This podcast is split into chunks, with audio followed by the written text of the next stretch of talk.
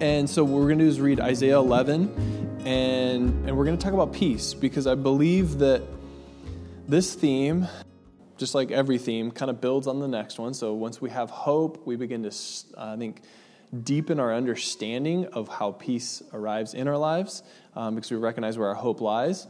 Um, and so, I hope that as a result of this study and these passages we're going to read, um, you have a, like a deeper sense of peace. You have a deeper sense of where that comes from and the difference between a worldly peace and kind of the peace that, that Jesus brings us. Um, and so, uh, let me read this passage in Isaiah. A shoot will come up from the stump of Jesse. I don't think, I, oh, I did throw it in there. Cool, thank you. Um, from his roots, a branch will bear fruit. The Spirit of the Lord will rest on him, the Spirit of wisdom of, uh, and of understanding, the Spirit of counsel uh, and of might, the Spirit of the knowledge and fear of the Lord, and he will delight in the fear of the Lord. So Isaiah is prophesying about this coming Messiah, and this is how he describes him. And he goes on and he says, He will not judge by what he sees with his eyes or decide by what he hears with his ears, but with righteousness he will judge the needy. With justice he will give decisions for the poor of the earth. He will strike the earth with the rod of his mouth, with the breath of his lips. He will slay the wicked. Righteousness will be his belt, and faithfulness the sash around his waist. And it goes on, and this is a beautiful metaphor that as I read it, begin to picture the, the kind of the, the, the, the picture that he paints here of what it looks like in the kingdom of God, okay? The wolf will live with the lamb. Just let that sink in for a second. The wolf will live with the lamb. That should be an, an immediate, like, that doesn't make sense, okay? Just throwing that in there.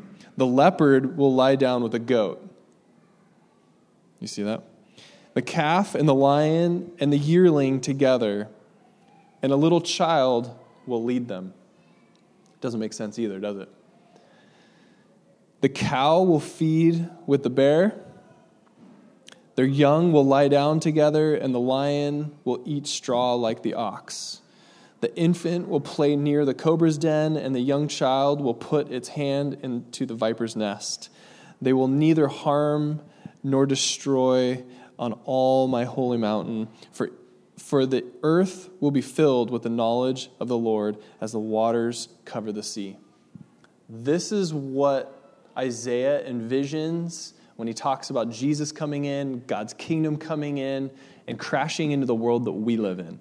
There's going to be this contrast that's going to take place where something that doesn't hang out with something else is actually going to start hanging out and what he's trying to paint a picture of is what you think of how things will work in this world will be different because of the way that God does things, right? And we're going to unpack that a little bit here um, because the way that we think we need peace or the way that we will achieve peace is a lot of times different in the world than the way that God brings peace okay? So that's why I'm reading that passage, not only because it's like it's fitting for this season, but it's also, it helps us get in this mindset that the way that we think isn't the way that God thinks. And sometimes the way that we think we get peace is completely different. Um, you can probably attest to this because there are things that maybe you've done where you thought you will have peace once you achieved it, and it didn't deliver. Think about that. Think about it, some of the things that you really longed for in life that you then gained, achieved, and it didn't deliver. Just to set context for where we're going right here, right?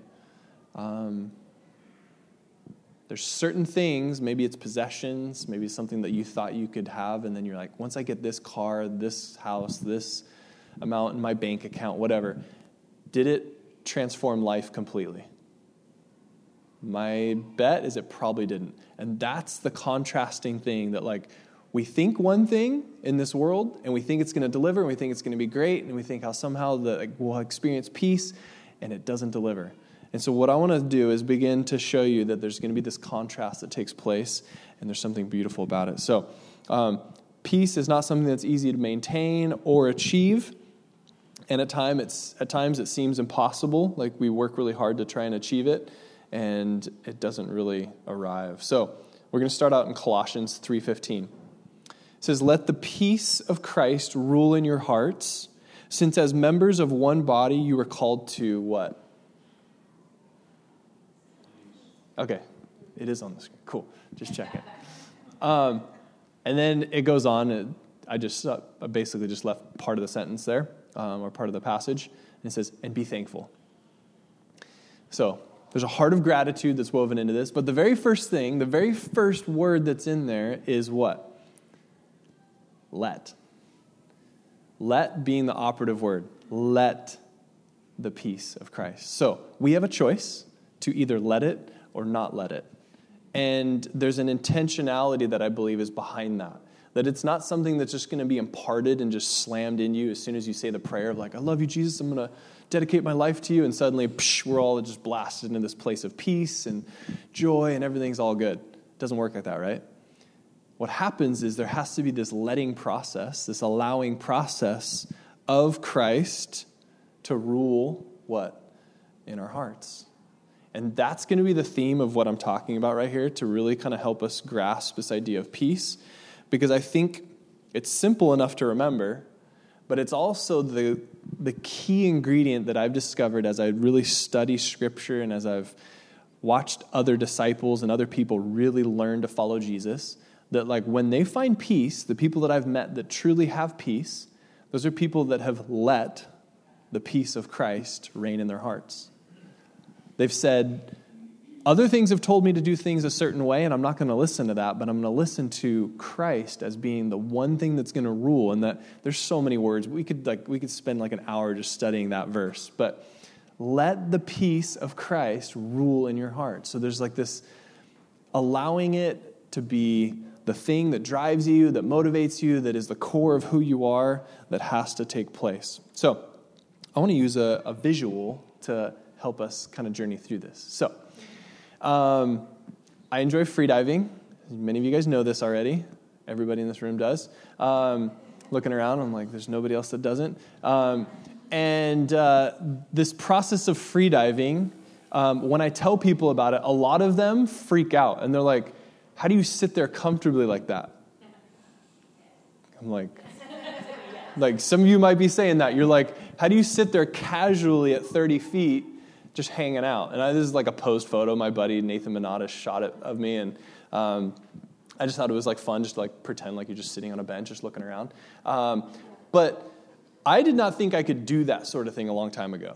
And, and that response that some of you had was like panic, freak out, like tension, right? Like whatever whatever word you want to fill in there. Like maybe you can think of some other words that you would fill in there. Um, that when you dive down underwater, it just for for many of us it evokes this like feeling of like fear of at least concern right of like i need to make sure that i come back up because i need the air that exists at the surface and so to get to this point where you sit casually underwater it takes a lot of work um, i like i mentioned i didn't always feel that way and and there was a lot of fear and there's a lot of apprehension that went into learning to go deeper and deeper. That like I, I felt comfortable going down maybe 10 feet before I took any courses, before I hung out with people that, that dive a lot, before I started doing research, studying all kinds of stuff.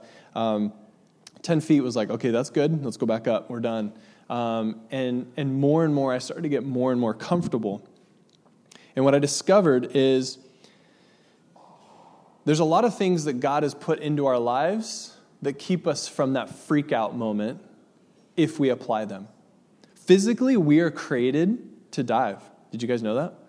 So let me break it down for you. So, um, you might say, like, nope, there's no way I could never do that. That doesn't happen. Nobody, every single one of you could sit in, in that same position at like 30 feet. Guaranteed, okay? So here's why. Um, guaranteed. So there's this thing that you do when you dive, it's called facial immersion. And so what you do is you take your mask off and you just sit there with a snorkel in your mouth and you're just sitting at the surface. Your eyes are obviously closed because you don't want water going on. Um, and you're breathing through your snorkel in um, this thing called tidal breathing, where you're just slowly breathing, and you're allowing water to cover your face. And we are created by God with this thing called the mammalian dive reflex, okay? When water hits your face, it hits your nose, and it hits all these sensories like all around here. What happens is your body begins to go into this dive mode.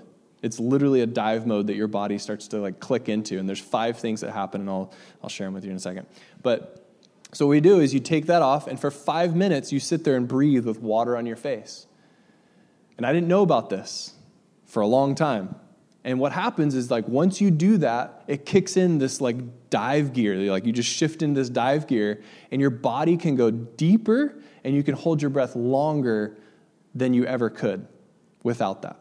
So the if you ever want to try this, you can do it. I'll, I'll, I'll walk you through it. Um, but basically, this mammalian dive reflex is um, the most noticeable thing is there's this cardiovascular um, thing called shunting that happens where basically your blood starts to go from your extremities and all it's doing is like trying to maintain your core like your brain your lungs and so and your heart those are the three things it's trying to just like narrow down. It's like we don't need the arms, we don't need the legs. We're just going to go into full survival mode, right? Um, that's why you start to get tingly and start to like, yeah, if you dive for a long time, it's what starts to happen.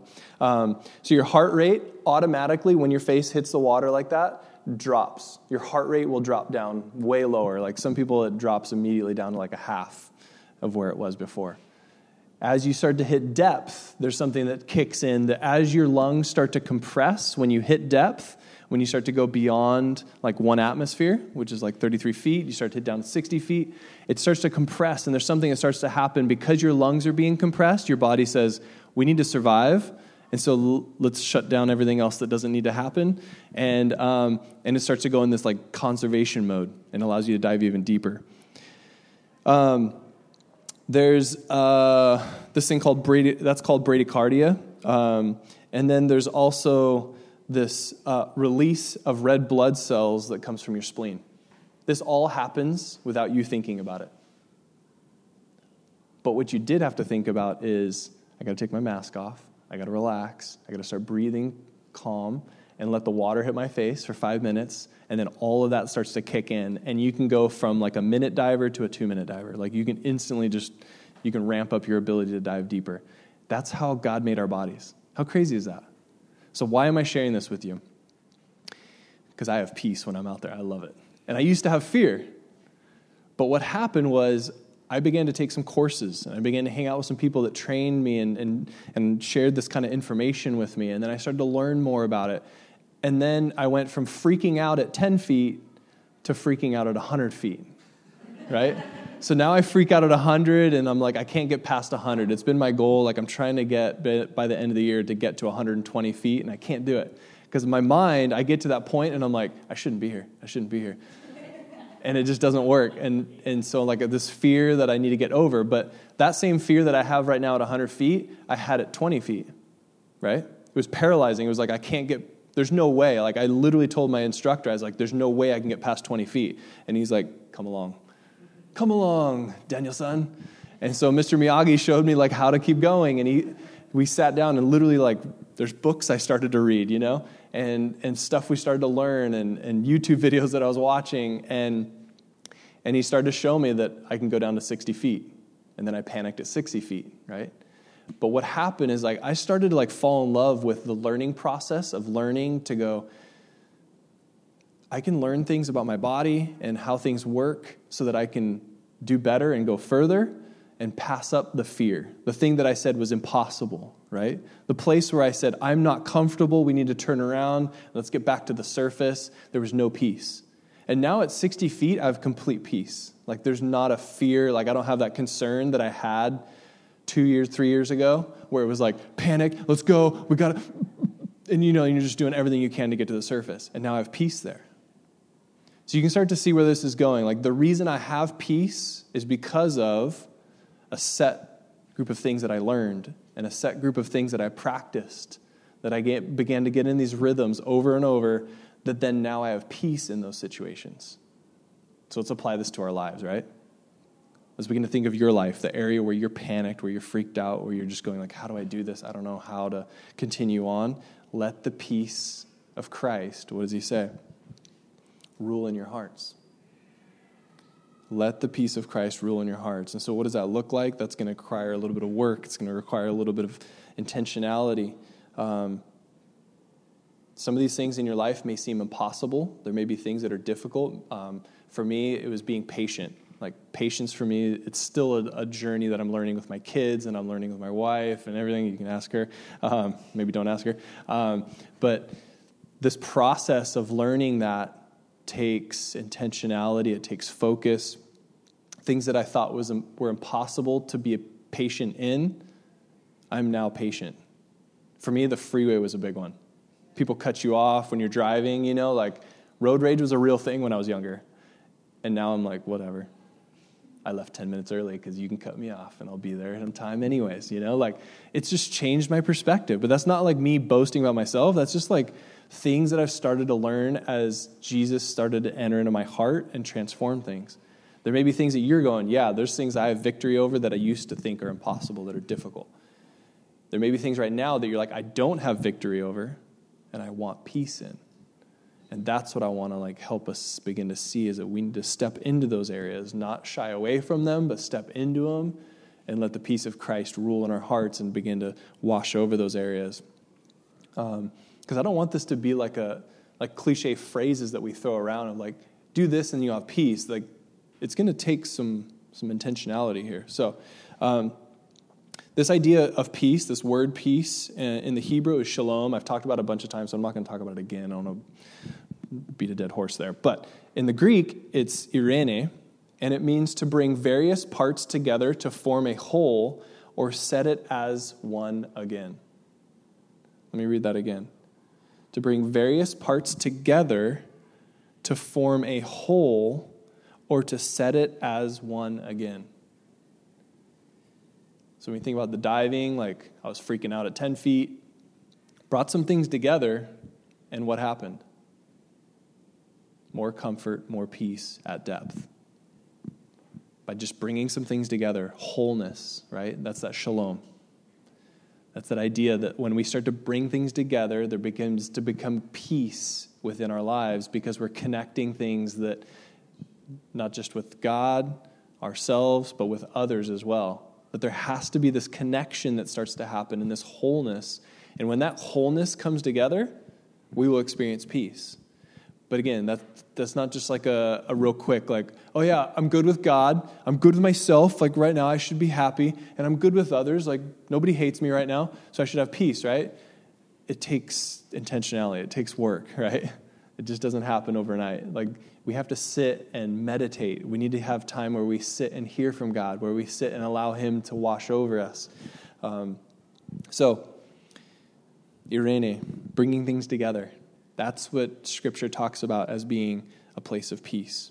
So, here's what I want to do. Um, I got a couple minutes, and what I want to do is talk about a really intense situation so that you might go, well, I don't have peace, and that sounds crazy just to say have peace and just work at it and it'll get better. Um, here's an example of this guy, Stephen, and sorry for the sake of time, I have to kind of race through this passage, but I would encourage you to read it. Um, Stephen is a disciple um, of Jesus. Uh, he's following Jesus, he's committed to being part of this community of believers. And at this point, he gets killed for his faith. Right? So I'm just going to read a couple of lines from it. Um, this is the story where Saul, who turns into Paul eventually once he gets saved, um, who wrote many of the, the New Testament letters. Um, Saul is the one standing here with them, throwing, about to like approve of them throwing rocks and killing this guy Stephen. So here's what Stephen sees. When the members of the Sanhedrin heard this, they were furious and gnashed their teeth at him. But Stephen was full of the Holy Spirit, which is a key thing, key thing there. Being filled with the Holy Spirit means you have the fruit of the Spirit, which peace is one of those, just throwing that out there. Looked up to heaven and saw the glory of God and Jesus standing at the right hand of God. Look, he said, I see heaven open and the Son of Man standing at the right hand of God. Essentially, what you need to know is what he sees is that Jesus is on the throne, that Jesus is powerful, that he's in the one, he's the one in the driver's seat, he's in control. At this, they covered their ears and yelling at the top of their voices, they all rushed him, dragged him out of the city, and began to stone him, throwing rocks at him. Meanwhile, the witnesses laid their coats at the feet of the young man named Saul, which turns into Paul. While they were stoning him, Stephen prayed, Lord Jesus, receive my spirit. Then he fell on his knees and cried out, Lord, do not hold this sin against them. When he had said this, he fell asleep, and Saul approved of their killing of him. He had a sense of peace in the midst of chaos. Would you agree?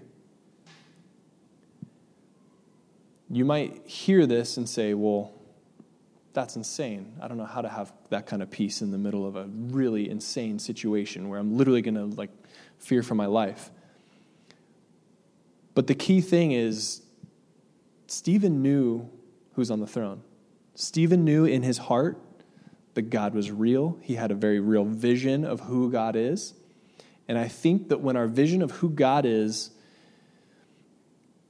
is that he's powerful, that he's able to handle our situations, that he's created all things, that He understands my situation, there's nothing to fear, even death.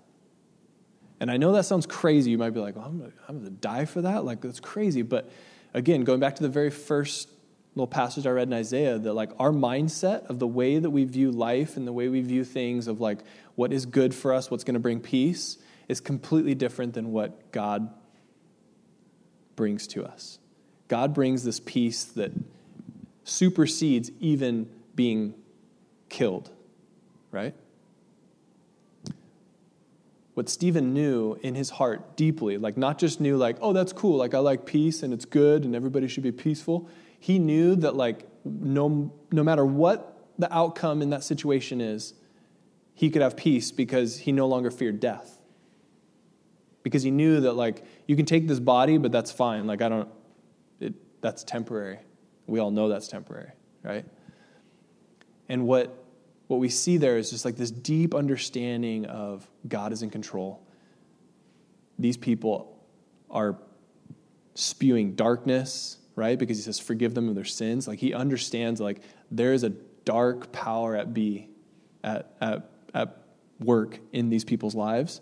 And he said, I'm going to do whatever it takes to demonstrate peace, that God is in control, and you can you can kill me, but it's not going to end this.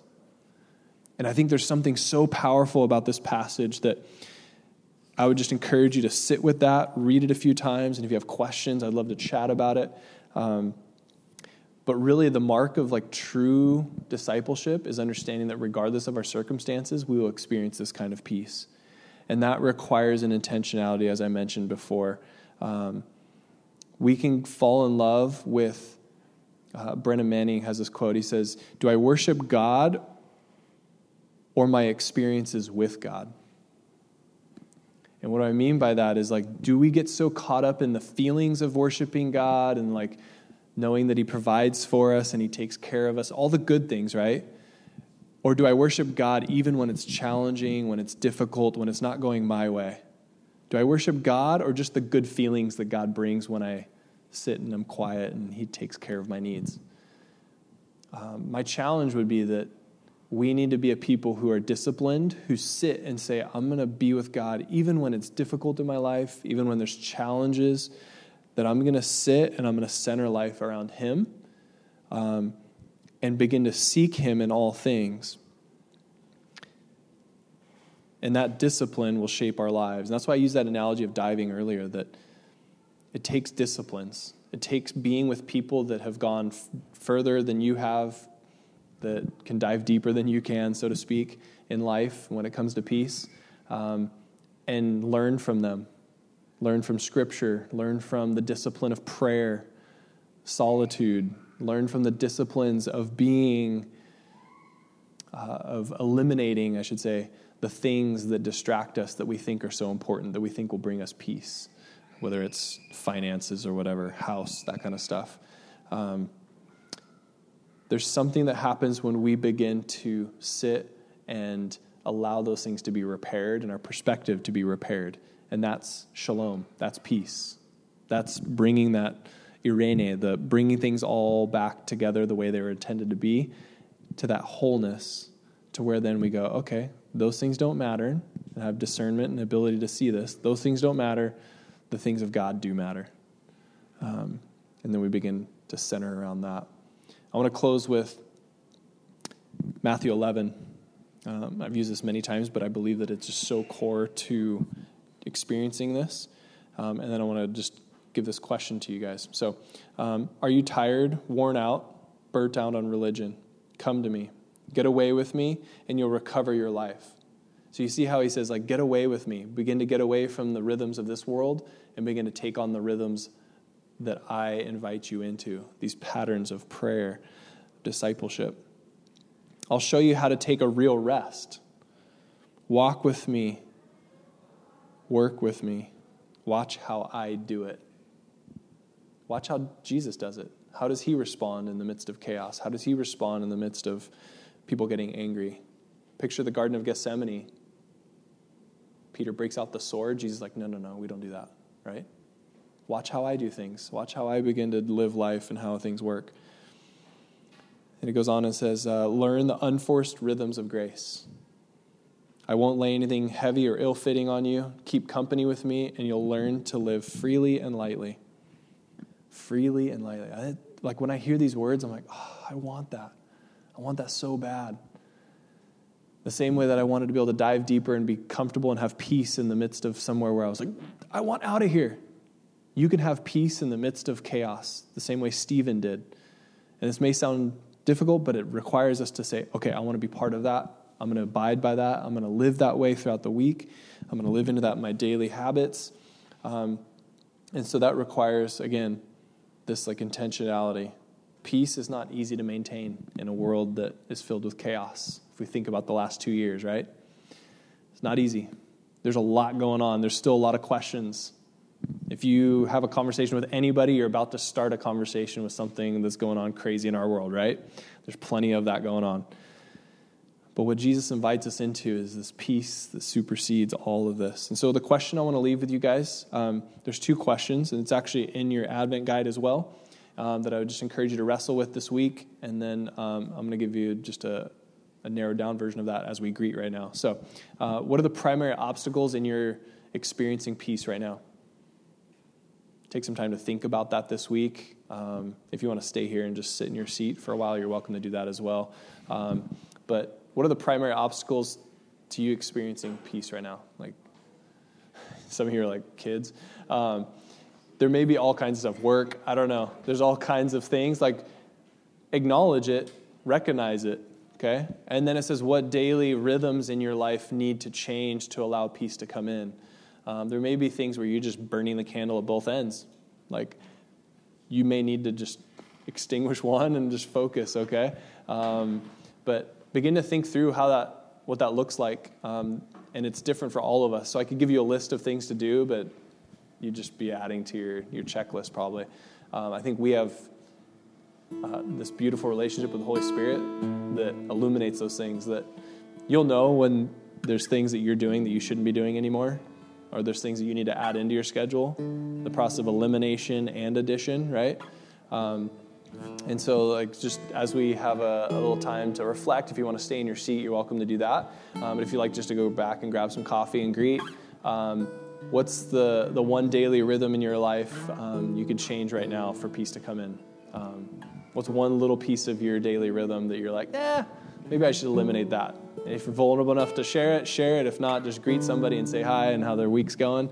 Um, but um, let me pray as we uh, dig into this week, as we dig into peace and we begin to live into that. So, Father, uh, thank you for the peace that you um, you bring that is unlike the world um, that finds peace in so many, um, I think, temporary aspects, Lord. And so help us to find this deeper truth of peace that uh, really saturates all of our life and begins to center us around you and begins to bring new life um, in the way that we interact with you, with ourselves, that we have peace as we sit, as we walk, as we work, um, whatever it is. Um, give us that sense of peace and also a peace that begins to um, change how we interact with others. That when chaos comes at us, we are able to handle uh, life situations with uh, the kind of peace that you invite us into. And so we love you, Jesus. I thank you for each and every person in this room. I pray you equip us with your Holy Spirit as we go out. In your name, amen. So feel free to stay in your seat if you want for a little bit uh, or move forward. But if you want, it's great. Grab some coffee and uh, enjoy the afternoon.